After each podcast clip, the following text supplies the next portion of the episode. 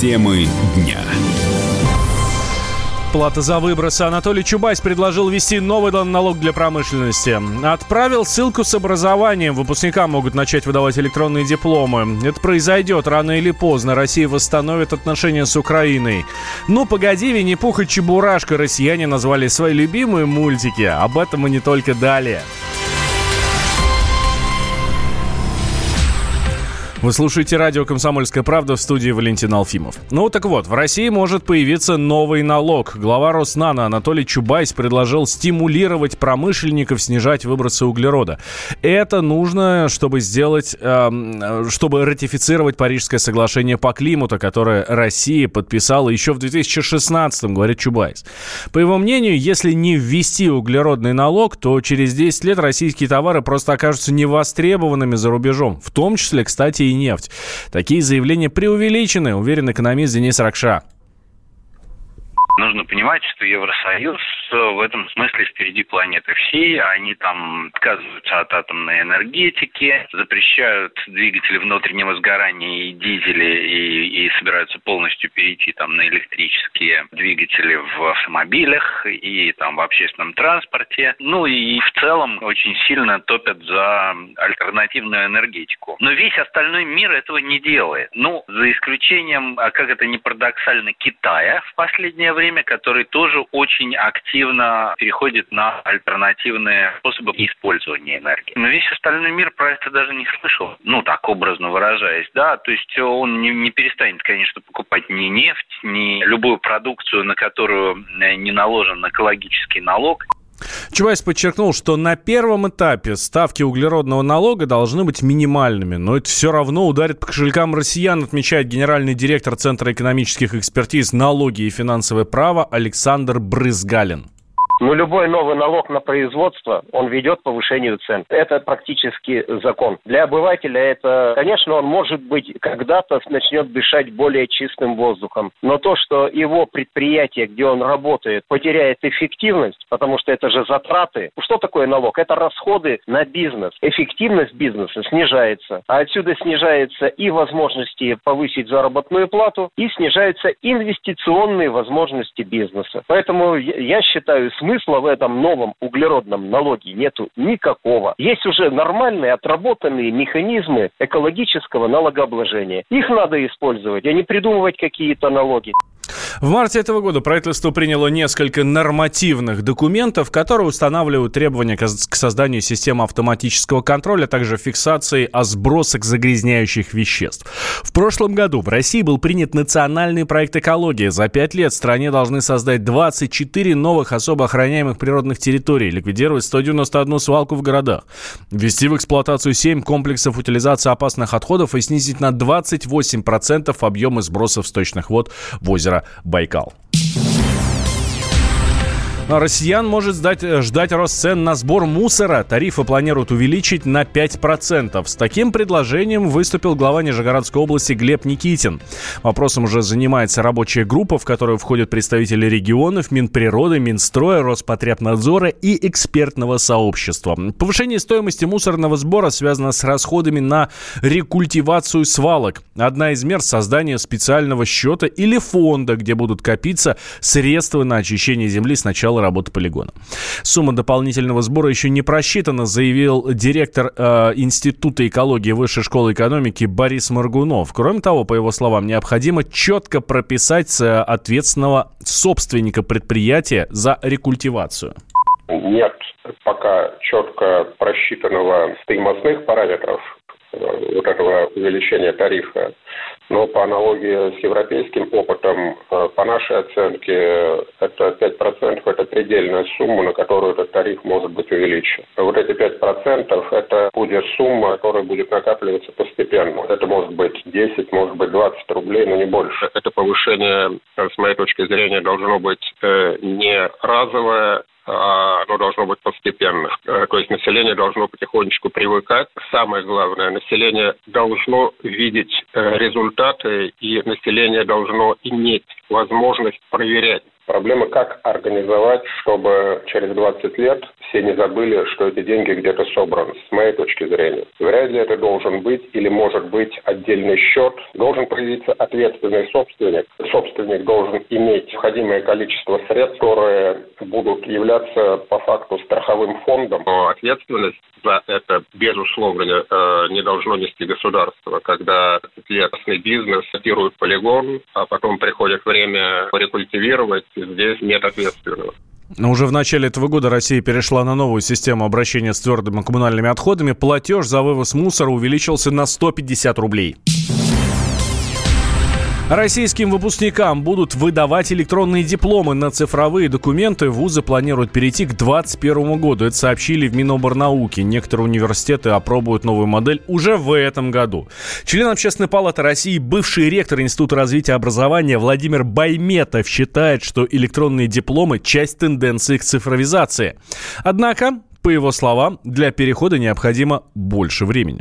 Уже давно стоит вопрос, например, об электронных трудовых книжках. Вообще цифровизация любых сфер – это, конечно, позитивный момент, но хотелось бы, чтобы здесь не было излишней спешки, наверное. Но с точки зрения подделки сложно сказать. Я думаю, все равно столкнемся. Ведь появились, когда компьютеры, мы не слышали про мошенничество, интернет появился, да. Через некоторое время криминальная среда освоилась с этими средствами тоже, и начались и компьютерные мошенничества с использованием, да, интернета и компьютеров и так далее, и так далее. Поэтому я не думаю, что это с этим связано, с одной стороны. С другой стороны, все равно человек, любой захочет чисто психологически иметь у себя распечатанный в бумажный вариант свидетельство того, что ты получил образование определенное. Какой-то эквивалент бумажный человеку, как память, должен оставаться. В электронном формате, мне кажется, мы объективно пока еще не готовы для масштабного внедрения этой инновации. Вузы-то вряд ли столкнулся с проблемой. Наоборот, у вузов упадет с гора с плеч. Меньше бланков строгой отчетности, которыми являются дипломы сами. Не надо распечатывать. Это специальные программы сейчас делают. Специальные люди этим занимаются. То есть с точки зрения экономической и организационной это вроде бы сплошные выгоды. Совершенно очевидно, что должна быть общая федеральная база. Туда должны вноситься документы. Ну, как сейчас в ГАИ примерно. Там права ваши проверили, сотрудник ГАИ вошел в интернет и сразу посмотрел. Есть такие права с такими реквизитами? Нет, имеете вы право на вождение автотранспортного средства? Не имеете.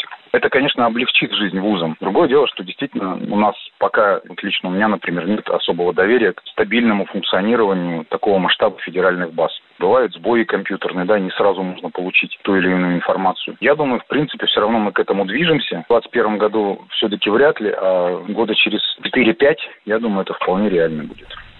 Отмечается, что доступ к документам будет у работодателей, а такой диплом станет частью цифрового портфолио. В нем будут учитываться практики, спортивные достижения, участие в научных исследованиях, а также курсы повышения квалификации. Как рассказала руководитель службы исследований HeadHunter Мария Игнатова, для некоторых компаний это сильно упростит поиск сотрудников. Для кого-то это будет определенным плюсом однозначно. Это как раз люди творческих профессий, которым нужно будет показывать там свои работы и таким образом попытаться обратить внимание работодателя на свою кандидатуру. У таких направлений, как экономика, бухгалтерия, ну, то есть и гуманитарные, да, то есть там, наверное, скорее ситуация не сильно изменится, потому что при выборе кандидата на эту позицию нет необходимости дополнительно отсматривать какое-то там портфолио человека с точки зрения того, что он делал. Там по-другому немножко проверяются знания, навыки, поэтому в таких направлениях электронный диплом, ну, он не будет ни плюсом, ни минусом, как бы это будет просто, наверное, очередная тенденция, очередной тренд, который сейчас есть на рынке, все максимально оцифровывается. Будет удобно найти, скорее всего, диплом кандидата, это упростит вот эту вот историю, потому что очень часто бывает, что дипломы кандидатов находятся в каких-то архивах, их очень сложно получить, я имею в виду оригиналы, особенно если люди прерывались, заканчивали обучение или куда-то уезжали в другой город, и потом при трудоустройстве работодатель просит у них принести, например, диплом об высшем или среднем образовании, а кандидат понимает, что он переехал в другой город, и его диплом остался, например, где-то в том вузе, где он учился в другом городе. Вот с точки зрения такой тоже это упростит. А именно с точки зрения найма, я думаю, что да, плюсом будет скорее для творческих людей, для остальных просто маленький бонус. Электронная версия дипломов также поможет бороться с мошенничеством. Сейчас, по данным Минобрнауки, около 30% документов о высшем образовании подделаны. Темы дня.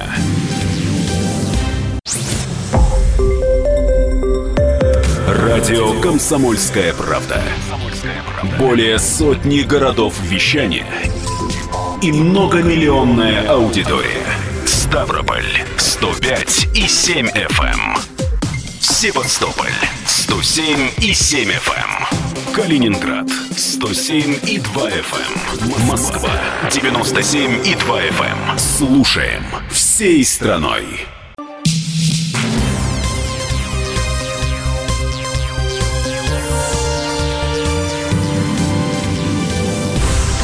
Вы слушаете радио «Комсомольская правда», в студии Валентин Алфимов. Владимир Путин заявил, что Россия восстановит отношения с Украиной. Киев не будет использовать русофобские идеи для оправдания внутренних проблем в стране, а новая власть пойдет навстречу Кремлю для возобновления диалога. Эту надежду выразил президент. Неизбежно, что мы восстановим наши отношения. Не может так быть между частями одного и того же народа, или по-другому между двумя братскими народами. Как бы ни складывались наши отношения с элитами, с политическими элитами прошлого, допустим, с теми людьми, которые во главу угла всей своей деятельности, всей своей жизни ставили, во всяком случае, личный успех, личную выгоду и сохранение своих капиталов, нажитых за счет украинского народа, а хранящихся где-то за рубежом. От этого и такая любовь к Западу, я думаю. Но новое руководство, надеюсь, лишено вот таких ограничений и чувствуя себя свободно, полагаясь на доверие, которое было оказано народом Украины, вновь избранному президенту, сможет действовать энергично и в направлении восстановления отношений между Украиной и Россией, ну и в направлении решения внутренних проблем. Не будет прикрываться русофобскими измышлениями и идеями для того, чтобы уклоняться от решения внутренних украинских проблем, прежде всего в экономике и социальной сфере. На прямой связи со студией сейчас президент Центра стратегических коммуникаций Дмитрий Абзалов. Дмитрий Габитович, здравствуйте. Как вы считаете, пойдет ли Киев на сближение с Москвой? Ну, следует отметить, что у Зеленского было несколько возможностей для того, чтобы интенсифицировать сотрудничество с Российской Федерацией. Я напоминаю, что был возвращен Кучма в Минскую группу, он возглавил украинскую делегацию, и целый ряд инициатив по стабилизации были предложены именно им. Правда, после этого представители Украины дезавуировали фактически достигнутые соглашения, было выступление потом и Кучмы, и, соответственно, пресс-релиз господина Зеленского, например, того, что эта стабилизация в ближайшее время может и не произойти. То есть проблема заключается в следующем. Перед парламентскими выборами, которые будут 21 июля, на Зеленского оказывают серьезное давление. Ему приходится уходить от тех заявлений и тех обязательств, которые он давал перед вторым туром президентской кампании. Речь идет о стабилизации, выход на четырехсторонние переговоры Российской Федерации, Украина, ДНР, ЛНР, то есть прямые переговоры ДНР, ЛНР. Это фактически стабилизация отношений с Москвой, и договоренности по энергетике, по транспортному сообщению, по целому ряду других направлений. И в конце концов активная антикоррупционная борьба, которая связана именно с высоким интересом господина Порошенко. Все эти позиции, с которыми он шел, за которые проголосовали 73% населения, фактически сейчас начинают несколько ослабевать. И на этом фоне Зеленский в последнее время в качестве причины такого ослабления каждый раз позиционирует то, что Москва не готова к переговорам. Тот же самый вопрос задавался, например, президент Российской Федерации на ПМЭФе. Со стороны Севарднадзе. Сейчас фактически Москва показывает, что она готова к переговорам, что она готова, соответственно, к конструктивным переговорам с новой властью, что у власти должна быть политическая воля, прежде всего, чтобы реализовать те обязательства, которые были взяты в президентскую кампанию. И что давление, которое сейчас оказывается на Зеленского, в том числе со стороны националистических группировок, которые, напоминаю, объединились в единый политический блок, идет в Верховную Раду в рамках структур свободы, партии «Свобода». Соответственно, на фоне этого давления, конечно же, Зеленскому необходимо все-таки реализовывать свои обязательства, тем более, что Москва не закрыта от этих переговоров и готова к стабилизации отношений, восстановлению отношений, если на то будет инициатива страны Киева. Да, Дмитрий Григорьевич, спасибо вам большое. Дмитрий Абзалов был с нами на связи, президент Центра стратегических коммуникаций. А мы движемся дальше. Больше половины россиян покупают товары только со скидками. Таковы данные из исследовательской компании Ipsos Comcon. А доля граждан, которые приобретают вещи и продукты по акциям за прошлый год, превысила 50%. Еще 3 года назад таких покупателей было меньше, 40%, ну, где-то так. Из-за этого в некоторых торговых сетях уже даже задумались о том, чтобы уменьшить количество скидок. Рост числа россиян, которые стремятся к экономии, связан с продолжающимся падением доходов населения и индекса потребительского доверия. Это считает экономист Михаил Беляев. Зарплаты играют определенную роль, конечно. В течение достаточно длительного периода времени находятся в застое реальные доходы населения. И уже потребительский рынок, он медленно завоевывает свое пространство, но пространство все-таки завоевывает. Во-первых, появилось больше вот этих акций со всякими скидками и оперативными скидками, которые проводят торговые сети, отдельные магазины. Это стало уже более регулярно и уже вошло в нашу привычку по западному типу, когда используют эти самые скидки. Во-вторых, народ уже почувствовал возможность покупать что-то по скидкам, и уже это тоже вошло вот в такую рыночную привычку, то есть уже не со стороны рынка и предложения, а со стороны потребителя. Многие ожидают сезонных скидок, или есть некоторые торговые сети, мы знаем даже продуктовые, продовольственные, они вот какие-то специальные там дни выделяют для пенсионеров, для кого-то, по скидкам продают эти товары. И люди уже прекрасно понимают, что зачем им платить что-то больше. То есть начинается уже такое рациональное потребительское поведение. По данным Росстата, в первом квартале этого года реальные доходы населения упали больше, чем на 2%. А россияне назвали любимые мультфильмы. По данным опроса ВЦИОМ, народным лидером по-прежнему остается «Ну, погоди!», который в этом году отмечает свое 50-летие выхода на экраны. Предпочтение ему удали 65% респондентов. Вторую строчку занимают «Каникулы в Простоквашино». А замыкает тройку лидеров новый мультсериал «Маша и Медведь». Как рассказал директор киностудии «Союзмультфильм» Борис Моргунов, ничего удивительного в результатах опроса нет. Ведь «Ну, погоди!» — это действительно талантливое анимационное кино на все времена. Я думаю, что секрет его популярности в том, что это достаточно редкий жанр клоунады на нашем экране, еще как-то удачно вписанный в городской быт, при том, что как будто это кино о животных. Получается такая смесь клоунады и басни. И, видимо, это дало эффект. Ну и потом это просто очень талантливое, веселое кино. И это всегда редкость. «Маша и Медведь» ровно по той же причине. Это редкий пример талантливой клоунады на нашем экране. С другими героями, в новом формате, но, наверное, это как-то и подтверждает факт того, что этот жанр востребован, и мало кто в нем работает. И вот это два очень удачных примера того, как можно делать это средствами анимации.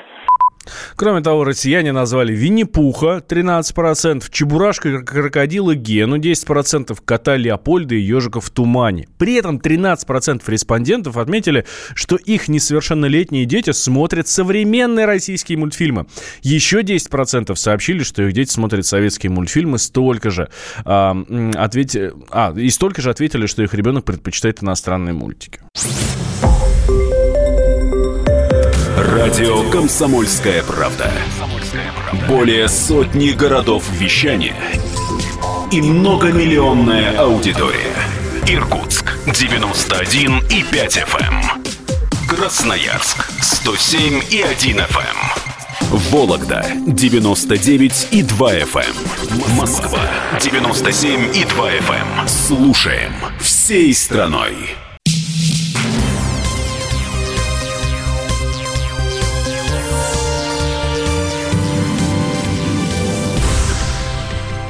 Минздрав поддержал законопроект о продаже алкоголя только в специализированных магазинах. Такие меры позволят снизить потребление спиртных напитков. Руководитель Центра разработки национальной алкогольной политики Павел Шапкин считает, что у такого введения есть и отрицательные стороны. По его мнению, это даст толчок для распространения алкомаркетов. Есть супермаркеты. Сегодня вперемешку с продуктовыми товарами продается алкогольная продукция. Причем там, специально мерчендайзеры расставляют бутылки так, чтобы они были наиболее заметны и хотелось купить. Например, там в отделе сыров лежат бутылки с красным вином. Неоправданно увеличивается количество приобретаемой и выпиваемой алкогольной продукции. То есть человек вообще, может быть, шел не за вином туда, в этот магазин, или не за водкой, А так решил на всякий случай взять, если это будет в отдельный отдел, весь алкоголь загнан. Неурочное время, там, после 11 часов будет висеть амбарный замок, значит, вход несовершеннолетним будет запрещен. Это как бы будет более правильно, чем сегодняшняя практика. Другое дело, что вообще полностью переходить на алкомаркеты, это будет хуже сейчас, чем вот существующая ситуация. Потому что вот мы сейчас смотрим, появляется жилой квартал, и там, в общем-то, одни алкомаркеты и пивнушки. Как бы будет стимулировать открытие именно специализированных заведений.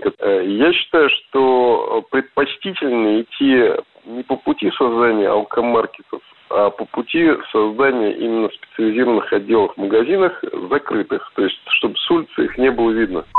При этом федеральной антимонопольной службе законопроект не поддерживают. В ведомстве отмечают, что он может стать препятствием для добросовестных участников рынка. А в центре погоды Фобос опровергли данные о резком похолодании в Москве. Ранее в СМИ появилась информация, что в ночь на пятницу столбики термометров в столице опустятся до +1 градуса. Ведущий научный сотрудник центра Фобос Евгений Тишковец рассказал, что характер погоды существенно не изменится. Погоду по-прежнему будет определять достаточно прохладный скандинавский антициклон, поэтому небольшая облачность сохранится, без осадков. Температура воздуха, конечно, ниже нормы, довольно свежо под утро. В столице не выше +8, +10 градусов, но в Подмосковье +6, +11. Так что ни о каких +1, +2 градусах речи не идет, но, тем не менее, в утренние часы все-таки довольно прохладно. Ну а днем, когда скажется влияние уже теплого фронта, во второй половине дня в небе соберутся грозовые облака, прольются скоротечные ливневые дожди. Ну и температура, несмотря на это, начнет стремительно повышаться. В столице это +23-25 в разгар пятницы. Ну а в Подмосковье от 21 до 26 градусов тепла, что вполне соответствует климатической норме. В выходные отличная погода, около 25 тепла. Без локальных дождей и гроз не обойдется. Но они нам сейчас необходимы. У нас наблюдается невероятный дефицит влаги. Даже небольшой перепад температуры сказывается на самочувствии людей и может спровоцировать обострение уже имеющихся недугов. Это отмечает врач-кардиолог, доктор медицинских наук Александр Шарандак. В этот период, конечно же, увеличивается количество обращений у людей, которые страдают сердечно-сосудистыми заболеваниями. Обостряются все хронические болезни, когда такие идут перепады. Артериальная гипертония, нарастает сердечная недостаточность, появляются симптомы усугубления ишемии миокарда. Как раз люди идут, вот именно говорят, что было хорошо, вот сейчас опять погода упала и гораздо хуже себя чувствуют. Приходится таким людям корректировать дозы лекарства и больше немножко им уделять внимание. Вести себя немножко спокойнее, более умеренно, меньше реагировать на всякие внешние раздражители и не перегружаться ничем, ни едой, ни жидкостями, ничем. Просто смириться, ну что мы можем сделать, такие вот погодные условия. Ну и вовремя ложиться спать, соблюдать режим труда и отдыха. По мнению кардиолога, во время перепадов температуры из рациона лучше убрать высококалорийные, жирные продукты, заменить их следует на овощи, ну там репа, редька, морковь или, например, капуста. Радио «Комсомольская правда». Более сотни городов вещания и многомиллионная аудитория. Екатеринбург 92.3 FM, Кемерово 89.8 FM, Владивосток 90.4 FM, Москва 97.2 FM. Слушаем всей страной.